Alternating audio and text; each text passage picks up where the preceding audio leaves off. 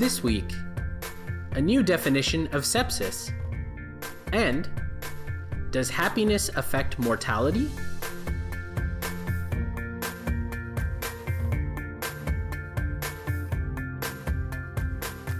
Hello, and welcome to The Rounds Table, a weekly podcast about major new research in medicine hosted online at Healthy Debate. I'm your host, Amol Verma. I'm a resident in general internal medicine at the University of Toronto. And today I'm delighted to be joined by my friend Reena Pattani, who is an internist at St. Michael's Hospital in Toronto. Hey, Reena, how's it going? Good. How are you? Really, really well. Uh, thanks for being here. Thanks for having me. So, we're talking about two uh, completely unrelated topics today. Um, you're going to talk about sepsis, and we're going to do our best not to get lost in the weeds of a bunch of new definitions. That's right. And then we're going to talk about happiness and mortality and uh, sort of some broad epidemiologic concepts. Great. Okay, so Reena, kick us off and let's start talking about sepsis. Last week, JAMA's edition was entirely devoted to critical care and uh, proposed some new definitions for sepsis. So why don't you start by telling me why do we need a new definition for sepsis?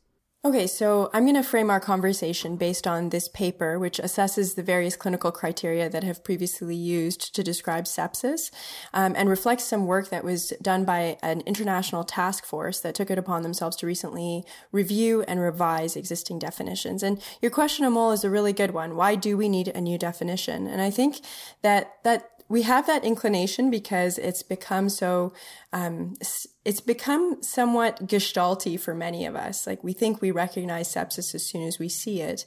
And um, you know it, it's a concept that dates back even to hippocrates time before we even identified sepsis as relating to an infection. And um, at that time people observed that rotting matter um, or decaying matter had this putrid smell, and that's what they labeled sepsis. It was the breakdown of organic matter to create something that was rotting. And so, obviously, in the more modern era, we have more sophisticated definitions than that. And um, the most recent time in which although at the end of the day, it kind of still just smells like sepsis, right? Like, yeah, abs- like your point. Absolutely, it does.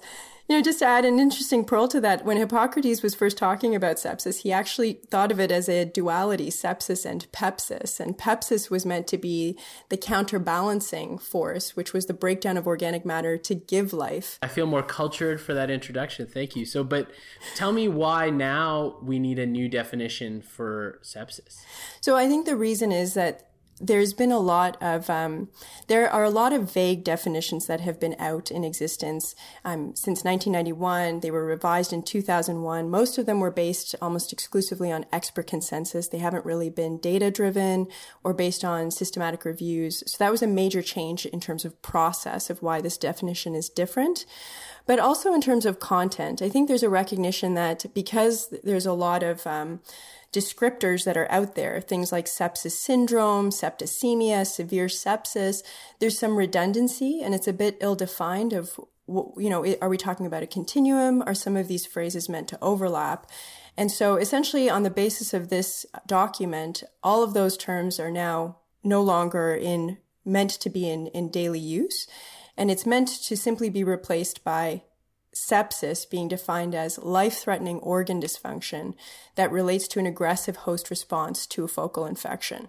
Okay, and so there is no severity of sepsis in the new definition? No, it's, I mean, it's meant to indicate that the in- infection itself is quite severe and life threatening, but it's not being graded on a continuum of severity in and of itself. Okay, so there's no such thing as like severe sepsis septic shock it's just you either have sepsis or you don't have sepsis. So there will still be a classification of septic shock which was covered in a separate article in this jama series. But um, the, the continuum will essentially be local infection sepsis or septic shock. Okay. All right. That's simple. Mm-hmm. it's, it's a little vague still.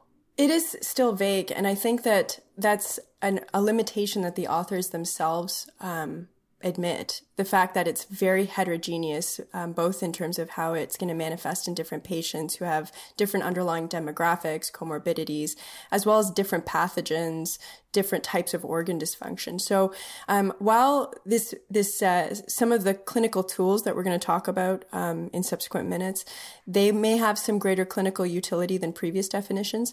Um, some of this is really that it's helped to create a, a more simple map of what sepsis means. And it's also probably going to be a, a more useful research tool. The piece of the sepsis, the new sepsis definition that seems to me to be the one that's the most ripe for having some clearer definitions is the term organ dysfunction. So, do they define what's meant by organ dysfunction? So, what they did in this in this analysis was essentially they they actually wanted to compare the various existing clinical tools that are meant to qualify and quantify the extent of organ dysfunction. So there are several tools that are currently in existence. Um, so one is called the SOFA tool. It's an acronym for the Sequential Sepsis Related Organ Failure Assessment. And it basically is a score of 0 to 24 that um, gives points related to dysfunction in the following systems hematologic, hepatic, respiratory, neurologic, cardiac, and renal, with greater scores obviously corresponding to greater severity. And then we are probably most familiar with a second tool, which is SIRS, Systemic Inflammatory Response Syndrome, which has a range of zero to four, giving points for tachypnea, tachycardia, white blood cell count abnormalities in the extremes, and temperature changes in the extremes. And then there's another um, tool called the LODS, the Logistic Organ Dysfunction System, which is very similar to the first one that we spoke about, SOFA, which um, again it it gives increasing points for increasing severity of organ damage related to hematologic, hepatic, pulmonary, neurologic, cardiovascular, and renal systems. And their goal was essentially to see if um, how those scores actually fare in contrast to each other. And they also wanted to actually derive another tool which could potentially be a bit simpler and easier to implement at the bedside in patients with a suspe- suspected infection, which they ended up calling the QSOFA. Give the one liner about this paper and the recommendation of this International Task Force of Sepsis. The recommendation is that we should use which of those tools at the bedside? The bottom line is that in non intensive care unit settings, the tool that they derived, which is the QSOFA tool, um, which comprises hypotension less than 100 systolic blood pressure, tachypnea, respirate greater than 22, and a GCS less than 13 signifying altered mental status. If you had two or more points on that tool, then you had an increased rate of um, a predicted increased mortality, and that was the best tool in comparison to all other validated tools that exist and were assessed in this paper. And in an ICU setting, the SOFA tool is the one that came out on top. Okay, perfect. Thanks, Reena. So, why don't we get into actually talking about the paper? Tell me about uh, what these authors did to evaluate all these various scores. Okay, great. So, they undertook quite an ambitious study. So, basically, they began by trying to create a cohort through which they could derive a new useful clinical tool at the bedside to assess patients for their risk of mortality with a suspected infection. So, essentially, patients who likely had sepsis. And so their inclusion criteria were people with suspected infection, age 18 or greater. And um, they ended up actually using health records and ended up deriving about 1.3 million health record encounters from January 1st, 2010 to December 31st, 2012 from 12 hospitals in southwestern Pennsylvania. And um, they split that cohort into their primary derivation cohort and then a validation cohort that would be used to test their new tool that they created and compare it against the other existing tools that it, that uh, include SIRS, SOFA, and LODS. And so the way that they defined um, suspected infection was from these electronic health records. They looked at all patients who had been administered antibiotics, either oral or intravenous, in combination with having cultures drawn from any site. And um, they put some parameters around that to ensure that there was some temporal relationship between those two events that made sense. So if antibiotics were given first, then cultures needed to be drawn within 24 hours. And if cultures were taken first, then antibiotics needed to be administered within 72 hours. And the first of these two events was considered to be the time of onset of the infection. That seems like actually a very like intelligent case definition for uh, for sepsis, like cultures and antibiotics. Presumably, that's going to capture pretty much every patient who's at risk of of having sepsis. Absolutely, absolutely. I'm trying and to think if it's going to include patients who are not at risk, but I don't think so. I think that's pretty good. Like I think it makes sense. I think it's essentially capturing the patients in whom you you are suspecting that to be the etiology of their presentation. And it may be overcalling people because certainly patients with like pancreatitis or burns might present with similar clinical features. Um, so, you know, a lot of times the, the, we, we, all, we always have to treat it as suspected infection, and then it's only really learned retrospectively once you get culture results whether or not you were right in that assessment. Absolutely, but I guess that's the point at which you're trying to make the decision. So it, it makes sense to include all those patients in the scoring system. Definitely, definitely. Uh, so tell me what the main outcome was that they were looking at.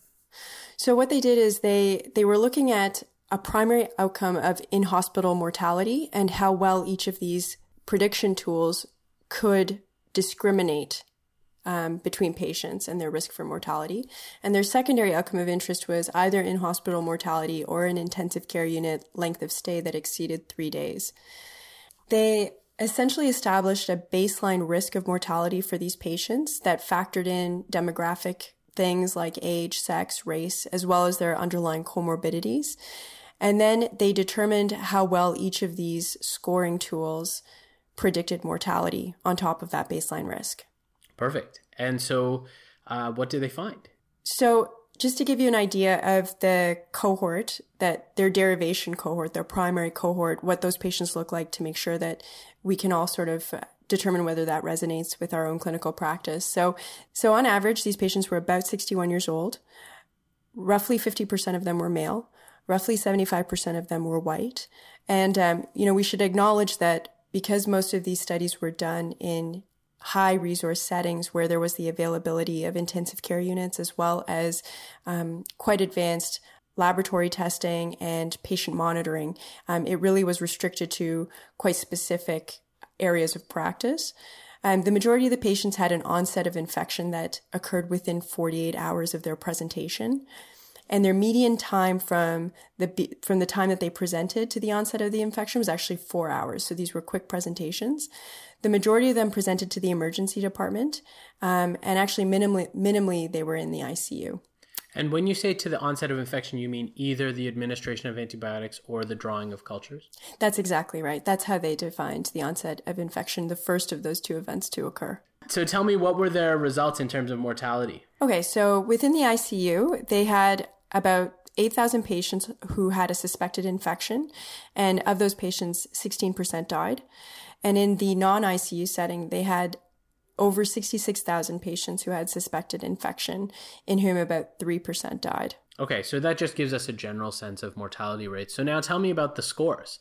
Uh, what you mentioned before, so QSOFA is the best score in the non ICU setting. Perfect. What did they find? So they found that um, the QSOFA was the most predictive um, of mortality, and it was the simplest to apply. So in terms of predicting mortality, um, by way of reminder, QSOFA was hypotension, tachypnea, and altered mental status. So for patients who had a score of zero, that amounted to mortality that was predicted at about a few percent, whereas for a score of one, mortality was predicted to about be about eight percent, and for scores of two or greater, mortality was predicted to be about twenty percent. And that that tool was comparable in its performance characteristics to um, the SOFA. But it's obviously much easier to apply at the bedside. And um, in terms of its performance, it was also superior to the SIRS criteria, which we've been probably using more commonly at the bedside until now. Okay, so QSOFA is superior for the non ICU patient population. And I think you alluded to this before. In the ICU patients, we're supposed to use the whole SOFA score, which uh, I guess is less simple, but in the age of uh, smartphone technology, that's really not an excuse not to use the score, right? Yeah, that's right. Um, yes, it was again found to be superior to SIRS. Um, not different from the LODS, but it's a little bit easier to implement than the LODS. So the, the recommendation of these authors was to use the SOFA in an ICU setting.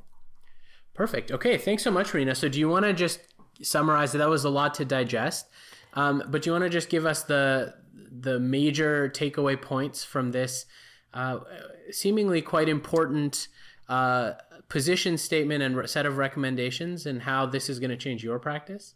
Sure. So um, I think the bottom line of this paper is that we can do away with um, some of the redundant terminology that's existed in the past around severe sepsis, septicemia, um, and really just focus our um, conceptualization of this very complicated syndrome to be local infection or sepsis, which is end organ target uh, life-threatening end organ damage related to a host response to an, a supposed infection.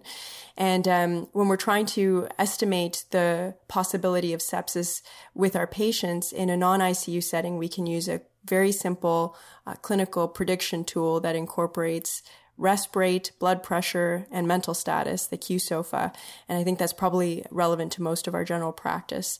In the ICU, um, it's really utilization of the SOFA tool, which probably requires MD Calc or a smartphone, as you suggested. I think I'll just highlight a few limitations of this work. So we already talked about the fact that it's been conducted in mostly high resource settings, so it may not be generalizable. And then the last thing is, is that um, all these tools, including the QSOFA, sort of presume the presence of an infection in the first place. So they're not really things that we can use to help us decide whether we should be considering infection. They're sort of tools that we kick into action when we've thought of infection as a possibility and we want to know what's the chance that this is going to be an infection that spirals out of control into sepsis and increases this patient's risk of mortality. Okay, thanks, Reena, for this summary of obviously a super important clinical topic. Thank you. So let's change gears and zoom out a little bit um, and I want to talk sort of from a big picture, I want to talk about happiness and mortality. So, two uh, very large concepts. So, this is a very existential paper. Yeah, that's right.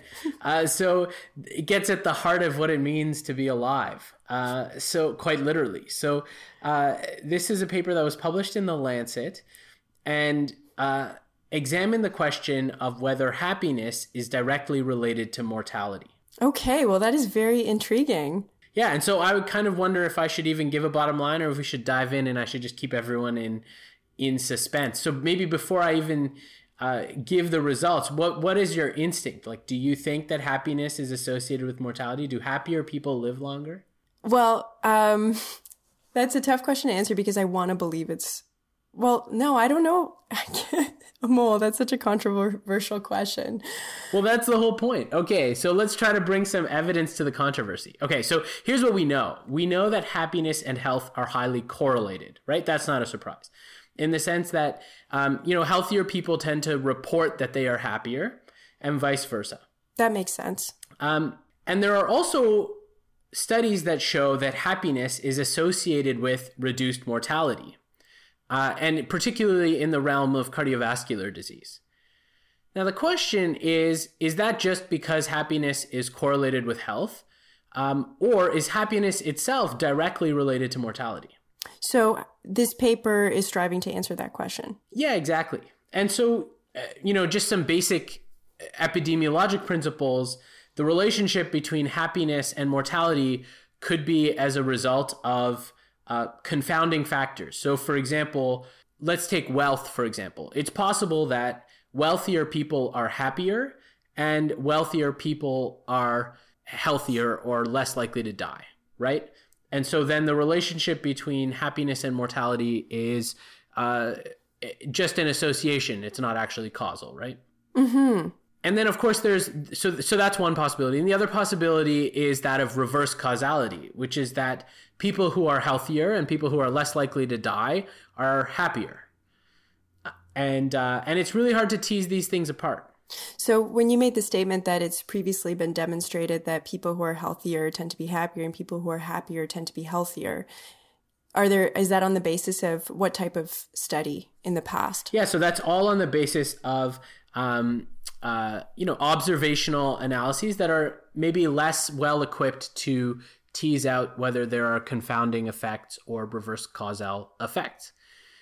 Obviously uh, you know you can't do a randomized trial in this area. Like you can't randomize people to happiness. Um, and so we're left with using large uh, epidemiologic data but the quality of the data and uh, you know, the number of measurements you have, et cetera, really affect your ability to draw inferences. So, is that how this study stands apart then? It's a much Yeah. larger study? Exactly. So the name of this study will explain partially why it's so powerful. This is called the Million Women Study. Um, and so this was a study in uh, England and Scotland that recruited 1.3 million women through breast cancer screening programs between 1996 and 2001. What happened was that they recruited all these women. At recruitment, they uh, responded to a questionnaire about a number of self reported health factors, lifestyle factors, including uh, happiness and socioeconomic status. And then they were mailed out questionnaires every three to five years.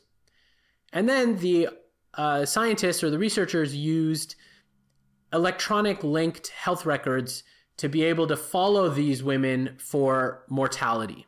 And so this allowed them to track mortality, and their primary outcome in this study was 10 year mortality. And so, were they directly asked, Are you happy? Or how did they exactly go about eliciting that information in terms of the exposure? Yeah, that's right. So actually, at recruitment, they were asked the question How often do you feel happy? Okay. and they were categorized into three groups based on their responses. Uh, there was one group that was unhappy, one group was categorized as usually unhappy, and one group that was categorized as happy most of the time. And so uh, here's what they found. So they found that of the 1.3 million women enrolled in the study, 845,000 plus uh, women responded to the question about happiness. And of those, 17% were unhappy, 44% were usually happy, and 39% were happy most of the time. I don't know what I was expecting. I, Right, yeah. as you were speaking, I was asking myself what I thought the baseline rates of happiness would be. Yeah, you know, it's interesting. I was asking myself the same thing as I was reading it. I guess I'm I guess it's it's kind of nice that the unhappiness is relatively low. Um, I probably would have guessed that they would be higher based on like maybe just like biases from what I see in the news, and there's a lot of negativity, you know, in the media. Yeah, that's right. I agree. I was expecting it to be higher as well. So it's it's encouraging that actually, you know, but uh, you know, if I think about people I know, people aren't generally like so unhappy walking around day to day. So um, it's a weird sort of anyway. So seventeen percent unhappy. That's the that's the data. Uh, So one of the things that they did that I thought was really fascinating was one year later they did they took a random sample of those women and had them complete the happiness question again. Um, and so about 10,000 women, uh, ran- randomly sampled, completed uh, the happiness question one year later to test um, sort of the durability of those responses or Hmm, the, that's interesting. the repeat reliability of the responses. And what they found was that um, there was very little crossover, particularly between the extreme categories. So the people who were unhappy at baseline, only 5% of them switched into the most happy category at one year. And those who were happy at baseline, only 2% switched into the unhappy category. So I thought that was interesting because it suggests that your happiness is sort of a durable, almost like a, a personality trait or somewhat like, you know, independent of perhaps some contextual factors that you might expect to change in a one year time. I guess that's a surprising finding for me too, because I would have expected it to be much more contextual and shifting over time, like even just in terms of your mood at the moment that you're filling out the survey and how it's influenced by your circumstances in that moment.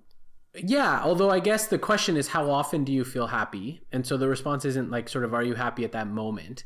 Okay. Um, okay, so let's before we dive into the relationship between happiness and mortality, there's some interesting stuff just about what lifestyle factors are correlated with happiness.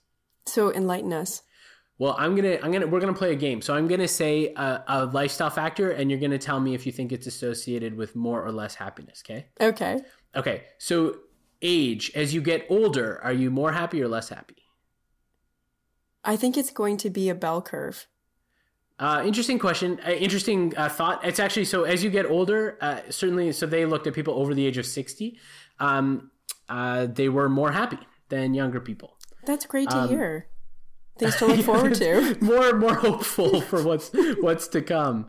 Um, and I should say that the median age in this study was fifty nine years. Okay. Okay. Um, uh, what about uh, socioeconomic status. So, uh, wealth. I think it will correlate with happiness. Yeah. So, um, people who are less deprived are more ha- happy. Okay. Okay. What about education? Hmm. I think it will also correlate with happiness. So did I think so, but that is not true. So, in fact, the least educated people reported the most happiness. Wow. Does that make you question your life decisions? It does. Considering that we spent, you know, decades in higher education. Existential crisis. Um, okay, exercise. I think it correlates with happiness. Yeah. So people who do the most exercise reported the highest uh, happiness. Uh, what about uh, marital status and status of having children? I hope those correlate with happiness. They do. So uh, uh, if you are in a partnered relationship and uh, if you have children, that those people reported the highest levels of happiness. Um, participation in religious groups reported the highest level of happiness, uh, as opposed to not participating in religious groups. Um, and then sleep. Okay, so what do you think about the relationship between sleep and happiness? I think it's strongly correlated. so it's interesting. It's actually a, a, a, a J-shaped curve.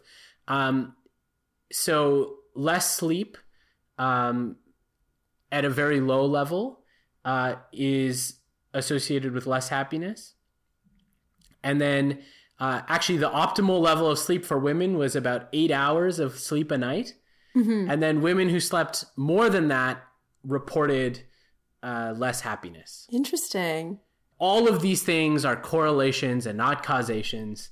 Um, but I just thought they were interesting to talk about. You know, for example, like sleep, you could imagine that people who uh, have low mood and are unhappy maybe sleep longer or something. Yeah, right. Like right. it's hard Good to know point. which way that goes. Um, so, so anyway, those are their observations around sort of lifestyle factors associated with happiness. Okay, so let's talk about mortality. So the mortality rate in this population over 10 years was approximately 4%. Um, and here's what they found. So they found that when they just looked at the relationship between happiness and mortality, and the only thing they adjusted for was age, they found that unhappy women had a 30% increased risk of mortality. Okay, so this is consistent with the other findings, which is that there's an association between happiness and mortality. Mm-hmm.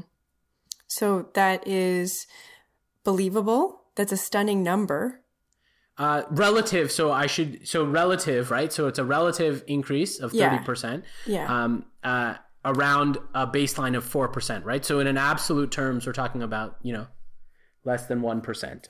You're right in absolute terms, but it's still a much um, more, it's a much larger relative risk than I would have expected even then, actually. Well, okay, so now we get into looking at this a little bit more rigorously. So what what they found is that when you adjust for lifestyle and health factors, the effect is completely eliminated. okay. So in fact, there's no direct relationship between happiness and mortality. and so did they adjust for other health factors outside of the lifestyle factors that you just mentioned? Yeah. So so the the single biggest adjustment factor was self-rated health. So uh, self-rated health, uh, if you include that in a model with happiness and mortality, uh, the effect of happiness on mortality is completely eliminated. Basically, suggesting that the relationship between happiness and uh, mortality is mediated through your general health status. Mm-hmm. Which does Um, make sense. But that was self reported health. So were there any objective measures of the patient's health status? Uh, So they had self-reported comorbidities, um, and one of the interesting things that they did to look at uh, this problem of reverse causality, they actually excluded women who had serious chronic illnesses. So you know, cardiovascular disease, cancer, etc. So they excluded all of those women, and when they included just women who didn't have serious illness at baseline, what they found was uh, again that there was no relationship between uh, happiness and mortality. So we're not all going to be racing to create gross national happiness indexes in our countries. Well, I think you know at the end of the day, what we see in this paper is that happiness is highly correlated with health. But this is this answers a, an interesting Um, you know, and and relatively important sort of population health question about the relationship between happiness and mortality. Hmm. It's very interesting and thought provoking. Perfect. Thanks, Reena. So, uh, interesting uh, high level conversation. Why don't we change gears from happiness and move on to goodness and talk about good stuff? So, tell me something that caught your eye from the world of uh, medicine this week. Sure. So I wanted to share an editorial that appeared in the Toronto Star on March 1st called Let's Get the Basic Income Experiment Right. And it's basically um, writing about how uh, there's a pilot project being proposed within Ontario's provincial budget to fund um, a basic income project to evaluate whether that can have a benefit on a whole host of outcomes, um, one of which will hopefully be health outcomes. So it's an interesting read. Fascinating. Where are they doing the experiment? So it's still being defined, but um, what the writers of this editorial are saying is that it would need to include inner city, rural, and suburban populations to take into account all the diversity within the province. Okay, fascinating recommendation.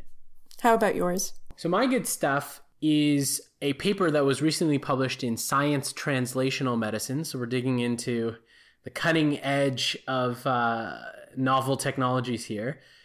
It was a study that showed that scanning ultrasound waves can reduce amyloid plaques and restore memory in a mouse model of Alzheimer's disease. Interesting. So, yeah, so as you uh, probably are aware, amyloid protein deposition in the brain is felt to be part of the pathological mechanism uh, in Alzheimer's disease. And so, what these scientists did is they used a scanning ultrasound machine, which has the effect of apparently gently opening up the blood brain barrier and activating microglial cells, which are like the brain's macrophages. So, uh, cells that basically remove waste. And so, what they found is that these cells become activated when you uh, subject these mice to scanning ultrasound and that they ingest all the amyloid plaques. And so they take up all the plaque. And so they found that plaque burden was reduced in the treated mice compared with sham treated controls. 75% of the treated mice com- cleared the plaques altogether and they found that the treated mice displayed improved performance on several memory tasks. Wow, that's really interesting and promising. Yeah, so it's it um, brings a sort of new, non-invasive, interesting methodology that obviously you know requires a, a lot, lot, of further testing. study before it you know comes to humans. But I thought it was an interesting idea. Definitely. Thanks for sharing. Okay, Reena, thanks. Uh, thanks for chatting with me today about all sorts of things from happiness to sepsis and pepsis. thanks for having me. Yeah, let's do it again soon. For sure. Take care. The Rounds Table is hosted online by Healthy Debate. You can find us at healthydebate.ca slash the rounds table. Follow us on Twitter at rounds table, or find us on Facebook at facebook.com slash roundstable podcast. Thanks for listening.